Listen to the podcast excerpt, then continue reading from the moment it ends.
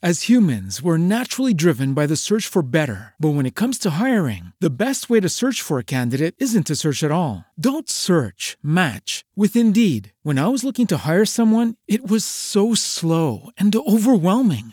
I wish I had used Indeed. If you need to hire, you need Indeed. Indeed is your matching and hiring platform, with over 350 million global monthly visitors according to Indeed data, and a matching engine that helps you find quality candidates fast. Ditch the busy work. Use Indeed for scheduling, screening, and messaging so you can connect with candidates faster. And Indeed doesn't just help you hire faster. 93% of employers agree Indeed delivers the highest quality matches compared to other job sites, according to a recent Indeed survey. And listeners of this show will get a $75 sponsored job credit to get your jobs more visibility at Indeed.com/podcast. That's Indeed.com/podcast. Terms and conditions apply.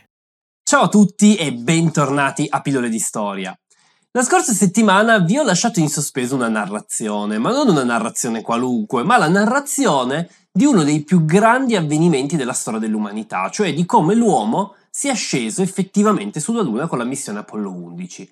Nella scorsa puntata, se ve la siete persa insieme a tutte le pillole dello spazio le trovate in descrizione, nella scorsa puntata abbiamo raccontato quali furono i problemi per preparare la missione Apollo 11, quali furono i problemi una volta giunti nello spazio e di come questa missione raggiunse la Luna e poi, dopo essersi separata in due parti con uno dei piloti, Michael Collins, che rimase, degli astronauti che rimase a bordo del modulo Columbus, due uomini, Neil Armstrong e Buzz Aldrin, fossero poi scesi sulla Luna, atterrandovi, dicendo la famosa frase: "L'aquila è atterrata". E qui ci eravamo fermati quando realmente l'uomo era ad un passo dalla Luna. E oggi riprendiamo, un po' immaginando quello che potesse passare nelle loro teste, quando dopo aver atterrato, avete visto nella scorsa puntata, con tante difficoltà e ormai pronti a questo storico passo, da Houston gli dissero di aspettare e farsi un sonnellino, perché non era ancora tempo che scendessero sul nostro satellite. E intanto noi, sigla!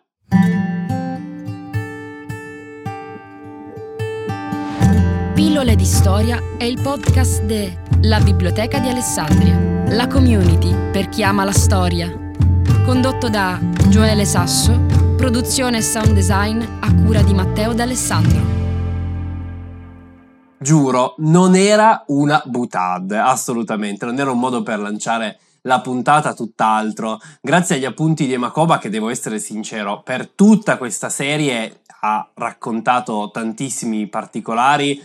Io gli dico sempre, un giorno tutti questi appunti dovrebbero essere pubblicati, fatti in un libro, perché sono veramente molto molto belli, ma che per questa missione, le due puntate sull'Apollo 11, si è veramente sprecato. Beh, devo dire che sono stato il primo a essere stupito del fatto che una volta che la navicella era atterrata, fu impedito ai due astronauti, che ovviamente avevano quasi visto il fallimento in faccia, perché se vi ricordate erano atterrati con ancora pochi secondi di carburante, erano finalmente riusciti a toccare terra ed erano ansiosi di scendere sul nostro satellite, primi uomini nella storia a scendere su un altro corpo celeste.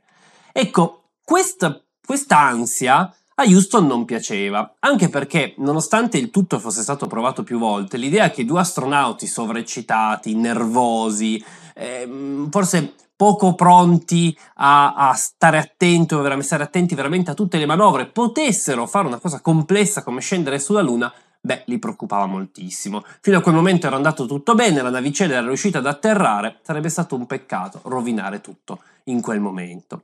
Per questo venne dato ordine ai due astronauti di riposarsi, dormire qualche ora, riposarsi, intanto da Houston avrebbero controllato che andasse tutto bene e poi avrebbero potuto scendere. Ecco, riposarsi era un problema, perché in effetti il LEM dell'Apollo 11 non era minimamente pronto ad organizzare un qualche tipo di riposo, anche perché sulla Luna si sarebbero dovuti fermare veramente molto poco, nessuno pensava che avrebbero dovuto dormire, cosa che invece venne affrontata con le missioni successive in cui esistevano dei sistemi, fatte delle amache semplicemente, con cui gli astronauti potevano riposare. Così i due, dopo aver borbottato un po' con Houston, cercarono di mettersi in qualche modo a riposare, senza riuscire a farlo molto, lo dicono entrambi, fino a quando 2 ore dopo da Houston gli diedero il via libera. Potevano scendere sulla Luna. In quelle 2 ore però non avevano solo non riposato, ma Buzz Aldrin aveva anche mangiato. Aveva mangiato un'ostia. Una volta arrivato a terra, una volta che si era calmata l'eccitazione, una volta che si erano accordati per il riposo, infatti Buzz Aldrin tirò fuori da una tasca interna alla tuta un piccolo contenitore dentro il quale c'era un piccolo calice, una boccettina con del vino e una particola, una parte di un'ostia. Mangiò l'ostia, versò il vino, notando la differenza nel versare a causa della diversa della diversa gravità della Luna, e dopodiché lo bevve. Ora, Buzz Aldrin era religioso, così non era Neil Armstrong, che in effetti non prese parte al tutto, e a posteriori Buzz Aldrin disse che forse era stato un errore, perché dopo tutto loro erano scesi in nome di tutta l'umanità, che fosse credente oppure no, che credesse nel Dio dei cristiani oppure no, e quindi forse era stato, diciamo, un po' un'invasione di campo della religione sulla scienza. Vi ricordate le polemiche relative all'Apollo 8? Vi rimando al video apposito, ma alla fine la cosa passò abbastanza sotto silenzio, non se ne parlò durante le dirette e fu semplicemente lo stesso Buzz Aldrin a raccontarla poi successivamente. Oggi quel calice e quella boccetta di vino sono sulla terra, sono visibili in una chiesa in Texas, se casomai foste curiosi. In quel momento di uomini sulla Luna ce n'erano 3. C'era Neil Armstrong, il capitano, c'era Buzz Aldrin, che era il pilota ed era sceso con lui sulla Luna, ma non dimentichiamo ce n'era un terzo, Michael Collins, che si trovava sul Columbus, quindi intorno alla Luna, in orbita intorno alla Luna, e che probabilmente, mentre i due facevano la storia diventando i primi uomini a scendere sulla Luna, lui faceva a suo modo la storia perché per la prima volta un essere umano si trovava così tanto lontano dai suoi simili, perché 2 uomini si trovavano sulla Luna, quindi distanti centinaia di chilometri, tutti gli altri uomini si trovavano sulla Terra. Tanto che qualcuno definì Michael Collins un nuovo Adamo, perché è l'unico uomo intorno a lui.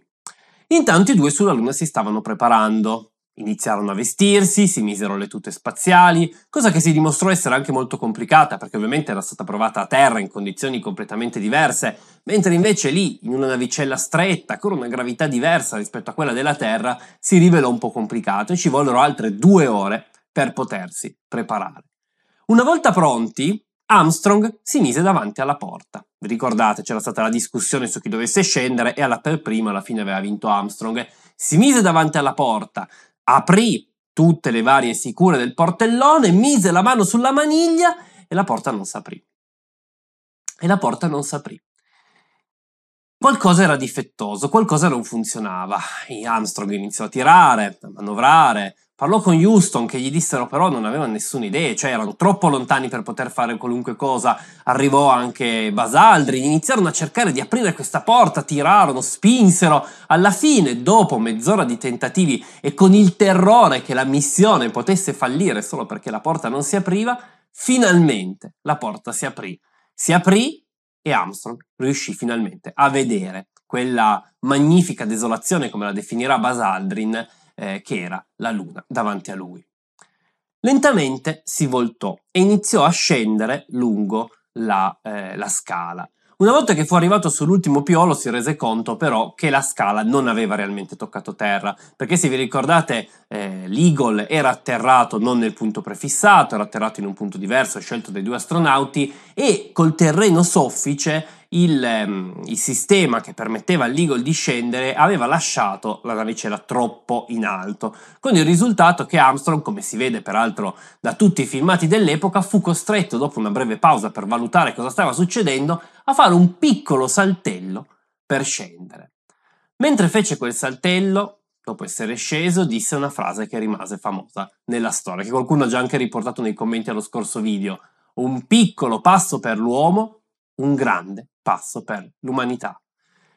Era una frase che in effetti non era preparata, non era stata la NASA a scriverglielo.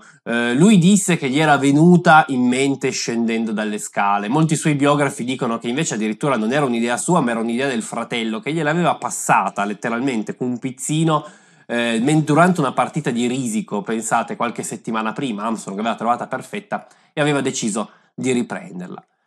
Dopo di lui, ovviamente, scese Buzz Aldrin, il quale seguì la stessa linea fatta da Armstrong, si voltò, iniziò a scendere la scaletta. Una volta arrivato al fondo della scaletta si fermò anche lui, ma non per contemplare la luna, no, per fare pipì.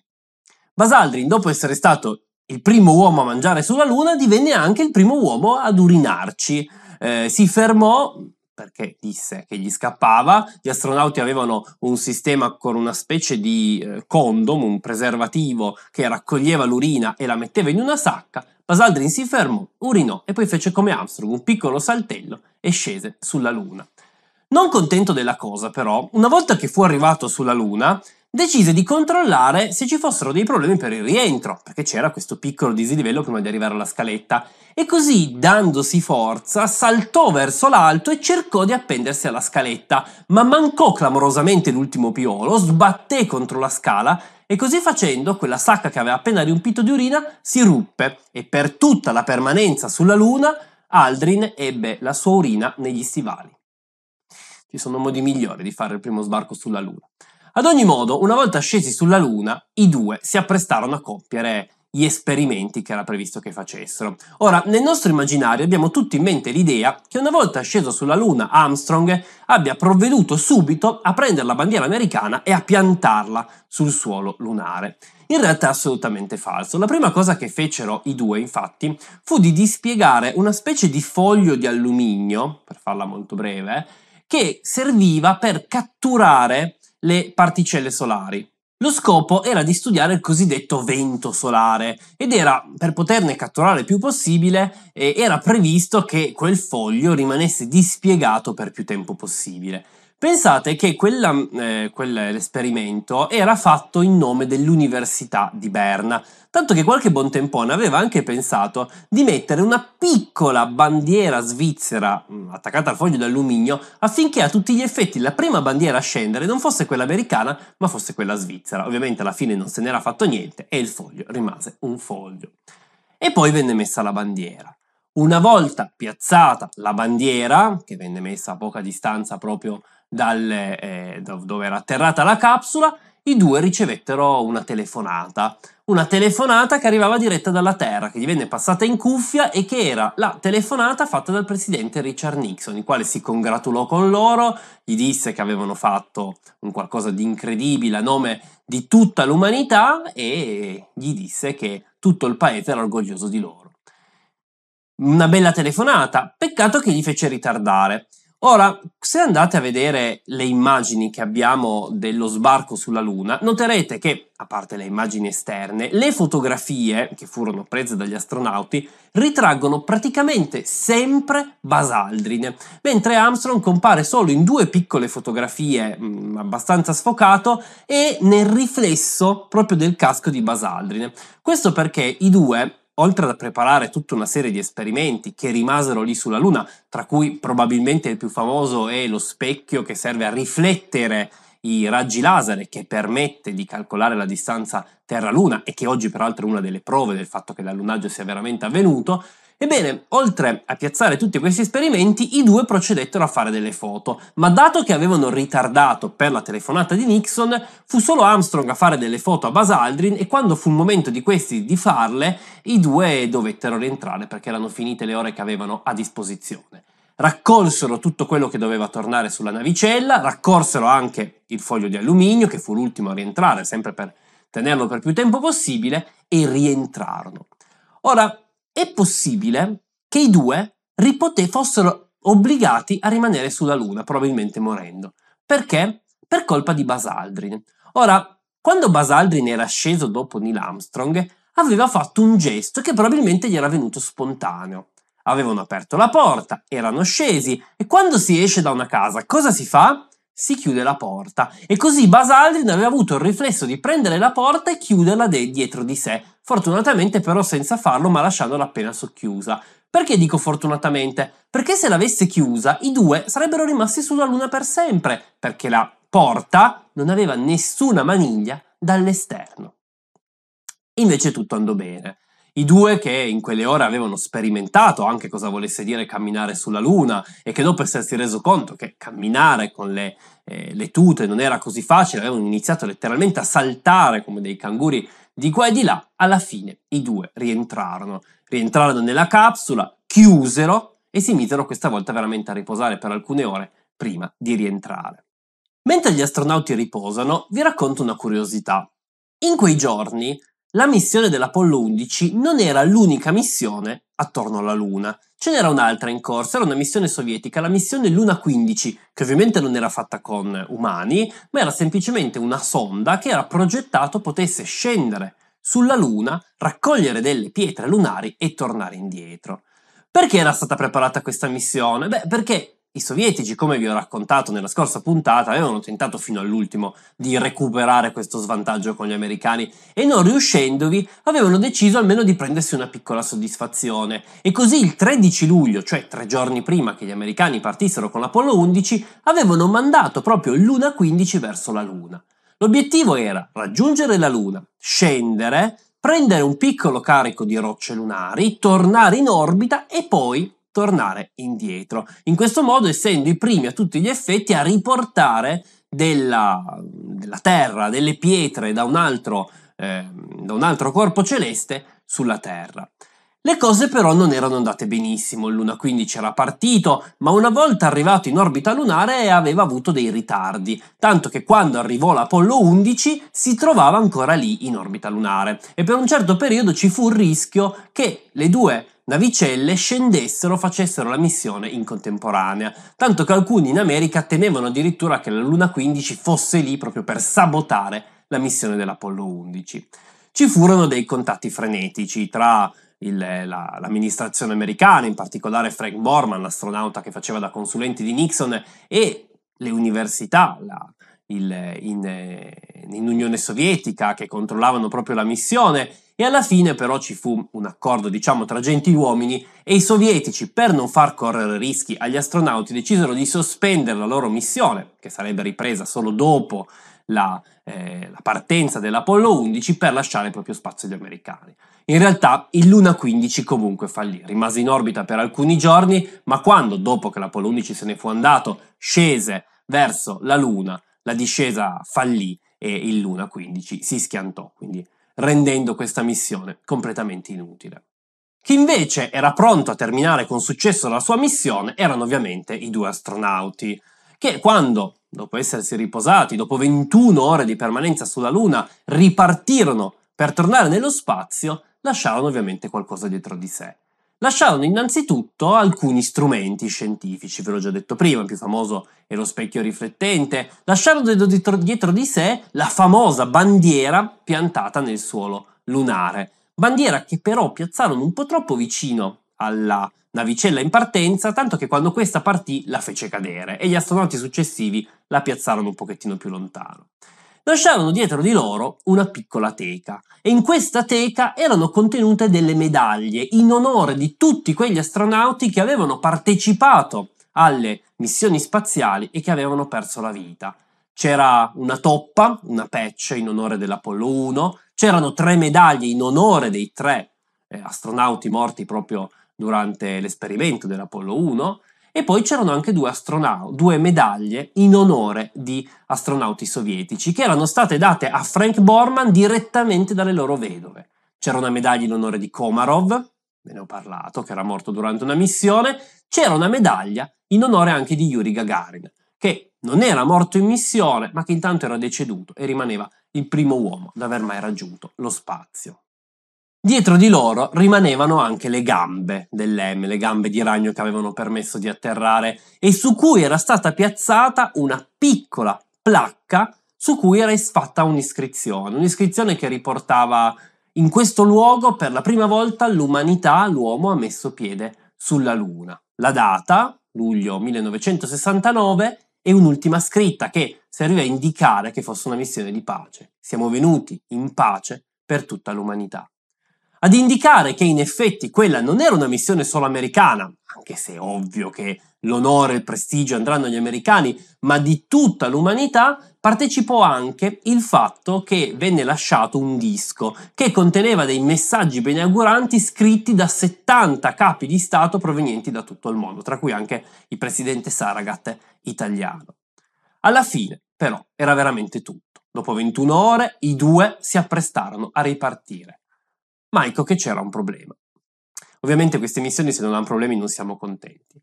In effetti, i due astronauti si erano già resi conto, tornando nella capsula, che non era tutto a posto, perché una delle levette che avrebbero dovuto azionare per far partire la navicella, farla tornare nello spazio, si era spezzata. Ora, qualcuno dà la colpa a Buzz Aldrin, qualcuno dice che potesse essersi spezzata al momento dell'atterraggio, non lo sapremo mai, ma in effetti i due non avevano più modo di azionare il relè che questa controllava, anche perché se avessero provato a infilarci un dito, il timore era che potessero prendersi la scossa, e avere un astronauta fulminato non era forse il modo migliore per presentare i mezzi americani. Alla fine a risolvere tutto fu ancora una volta Buzz Aldrin, che aveva portato con sé una specie di penna, di pennarello, che sulla carta sarebbe dovuto rimanere sulla Columbus nello spazio, ma che lui se l'ha portato dietro, e che infilando attraverso il buco, grazie al fatto che la punta era fatta di peltro e quindi non conduceva, riuscì ad azionare in questo modo la levetta. La nave, con un po' di difficoltà, si sollevò e i due uomini lasciarono la Luna. L'aggancio alla Columbus nello spazio e l'incontro con Collins andarono benissimo, Buzz Aldrin riuscì a far unire le due navicelle senza alcun problema e una volta ritornati nella Columbus i tre tornarono indietro verso la Terra, dove anche il viaggio di ritorno si dimostrò senza alcun problema, così come il rientro nell'atmosfera e l'ammaraggio in mare. Una volta atterrati, però, ovviamente c'era qualcosa da fare. Cosa fu secondo voi la prima cosa che i tre astronauti fecero una volta rientrati? Compilare un modulo della dogana. I tre avevano in effetti portato una ventina di chili di rocce spaziali, di rocce della Luna, e dato che erano arrivati da un altro pianeta, da un satellite sulla Terra negli Stati Uniti, furono costretti a compilare un modulo della dogana. Ora io mi immagino la scena. Da dove venite? Dalla Luna. Dove andate? A Honolulu. Cosa portate? Rocce lunari? Un fiorino! Più o meno, insomma, potrebbe essere andata più o meno così, ma ad ogni modo si trovarono a compilare anche questo. Dopodiché, dopo aver preso qualche ringraziamento, i tre vennero infilati a forza in una specie di piccola casetta prefabbricata, una specie di vagone, e chiusi lì dentro, e dentro questo vagone rientreranno verso gli Stati Uniti, dove rimarranno per 21 giorni in quarantena, nel timore che avessero potuto prendere qualcosa sulla Luna, chissà, dei virus, dei batteri sconosciuti, e questo procedimento avverrà per anche tutte le missioni successive, senza che in realtà esca mai niente, fortunatamente.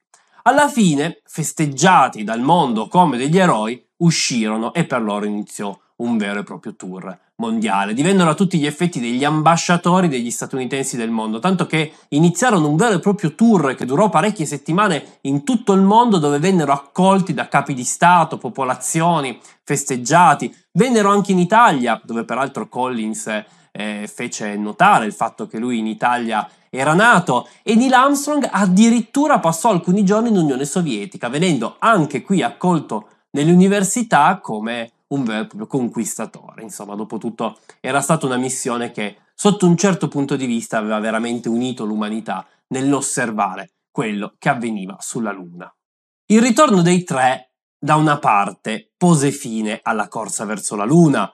Gli americani torneranno ancora sulla Luna, ne parleremo nelle prossime puntate. I sovietici per lungo tempo continuarono ad avere dei progetti di crearvi una base, arrivare anche loro, ma poi progressivamente, venuta meno la volontà di sfida, ci si rese conto che i costi erano molto alti, e così le due agenzie spaziali si orientarono verso altri progetti, lo shuttle da una parte, la Mir, la stazione spaziale dall'altra, addirittura faranno dei progetti insieme, ripeto, però ne parleremo, ma sicuramente l'Apollo 11 resta un pochettino il cardine di tutta questa storia. Siamo partiti dai primi razzi e arriviamo ora con l'uomo sulla Luna, e siamo solo al 1969. Oltre ai tre astronauti divennero molto importanti anche le rocce lunari portate indietro. Una parte di quelle rocce venne infatti ridotta in frazioni veramente infinitesimali. Ognuna di queste frazioni venne donata agli stati del mondo con cui gli Stati Uniti avevano rapporti, quasi come si trattasse di un piccolissimo gioiello.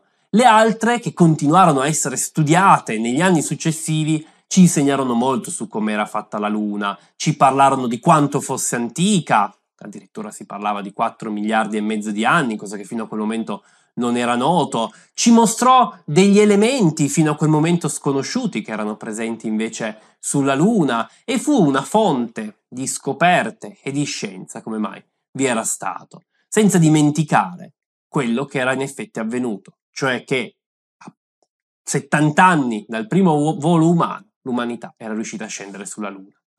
Bene, io mi fermo qua. Ripeto, per me questo rimane uno degli eventi cardini della storia dell'umanità e dovessi scommettere su un evento che di qui a 20.000, 30.000 anni non ci saremo dimenticati, magari avendolo reso, trasformato in qualcosa di mitologico, chissà, sarà proprio la discesa dell'uomo sulla Luna. Spero di non essere smentito, insomma. Mi piacerebbe anche esserci tra 30.000 anni per saperlo, ma ho qualche dubbio.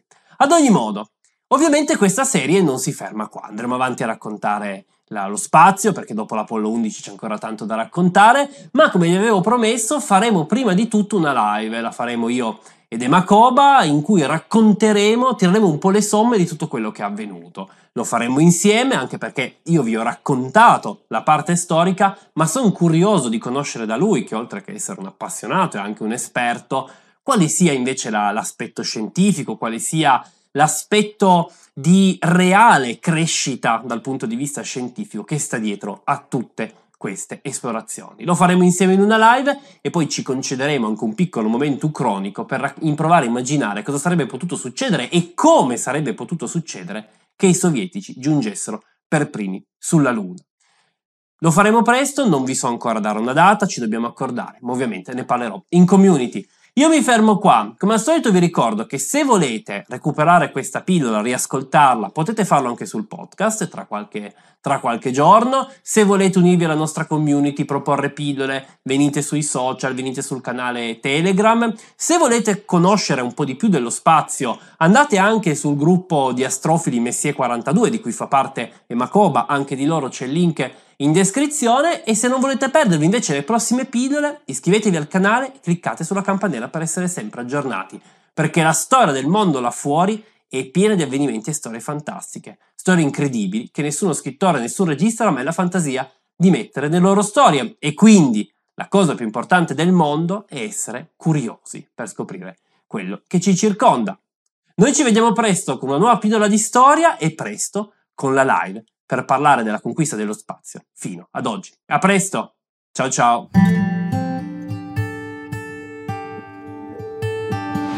Pillole di Storia è il podcast della Biblioteca di Alessandria, la community per chi ama la storia.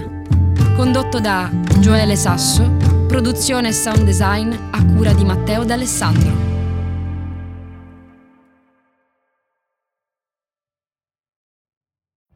Every day, we rise, challenging ourselves to work for what we believe in. At U.S. Border Patrol, protecting our borders is more than a job, it's a calling.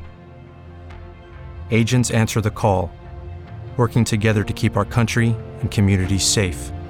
If you're ready for a new mission, join U.S. Border Patrol and go beyond. Learn more at cbp.gov/careers.